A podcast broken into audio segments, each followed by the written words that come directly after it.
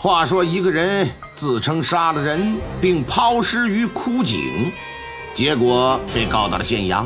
官府展开调查之后，被告人说自己竟然是在吹牛。然而，在挖掘枯井之中，却竟然真正的得到了一具尸体。凶手究竟是被告，还是另有其人？无头尸又会是谁呀？官府贴出告示，让人认领尸体。前去认领之人。是家属还是另有其人？这背后又会隐藏着怎样的秘密呢？请您收听《真阳县无头尸案》。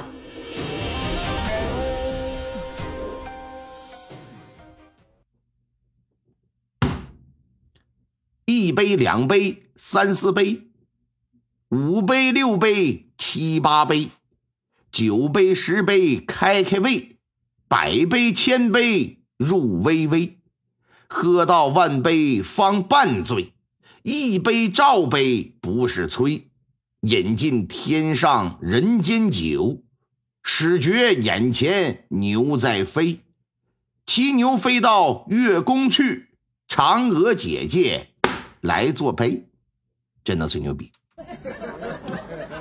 话说明朝万历十三年九月的一天早上。河南汝宁府真阳县知县告成庆吃过早饭，刚端起一杯茶要喝，就听得前院呢传来击鼓之声。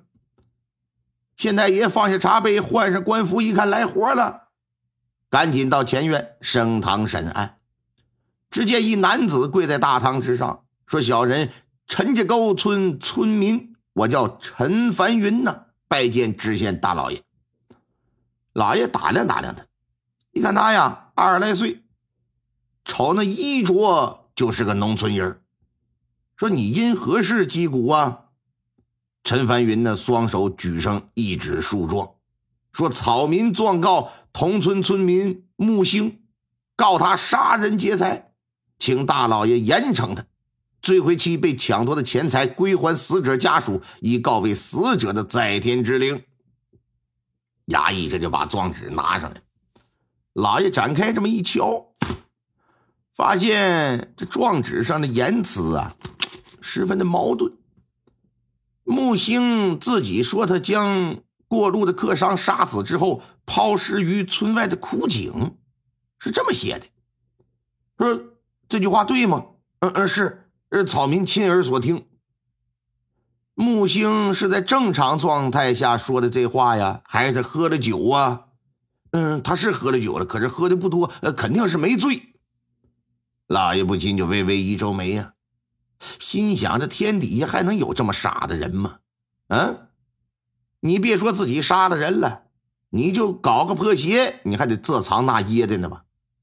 这杀人之后，不禁不隐瞒行径。还到外头大肆宣扬，这不符合常理呀！如果事儿要不是这样，那么陈凡云又是怎么知道被杀之人的身份是客商呢？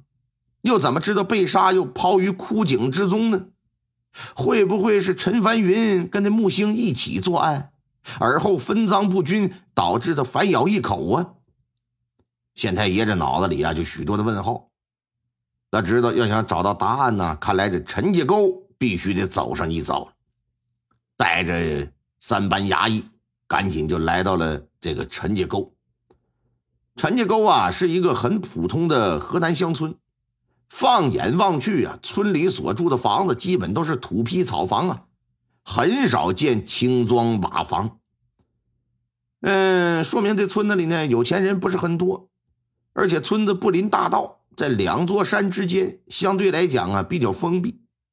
如果说不是你刻意的要往这来，一般情况之下你不可能路过这在陈凡云的带领之下，老爷一众人等就来到那枯井旁边了。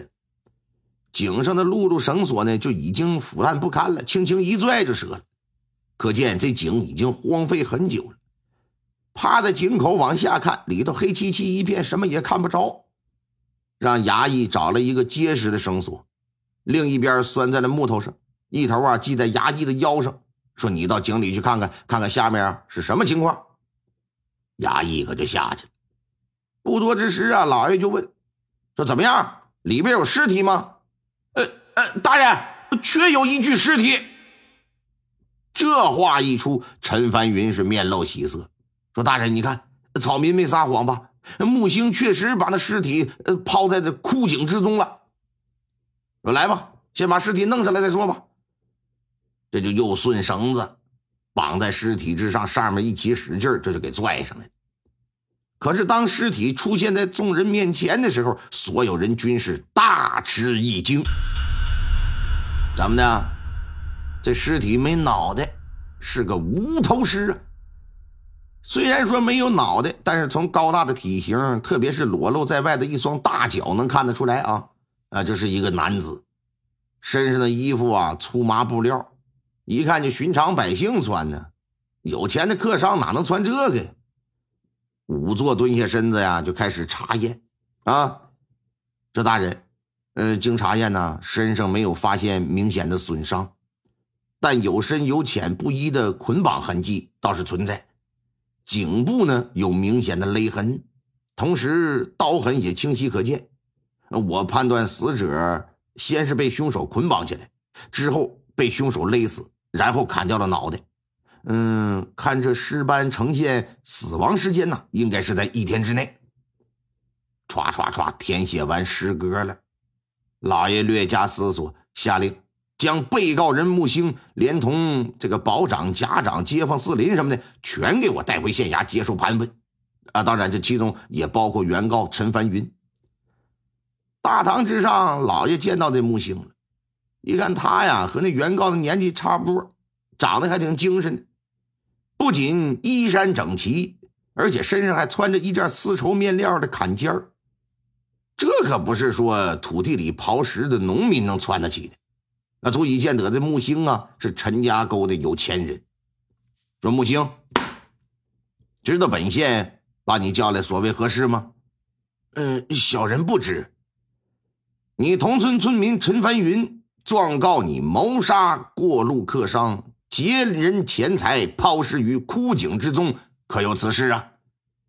一听这话，保长啊、家长啊、里长啊、街坊四邻呢，都是一脸的愕然，都扭脸啊看向了这木星了。木星也懵了，哎，大大人呐，小人一向奉公守法，我从未干过杀人越货的事大人明鉴呐。本县已经去过你们村子，在那枯井之中啊，也确实找到一具无头男尸，而杀人这事儿又是你亲口对陈凡云所讲，眼下可谓是人证物证俱在，你还有什么可抵赖的？哎呀，大人呐，大人，我真没有杀人呐！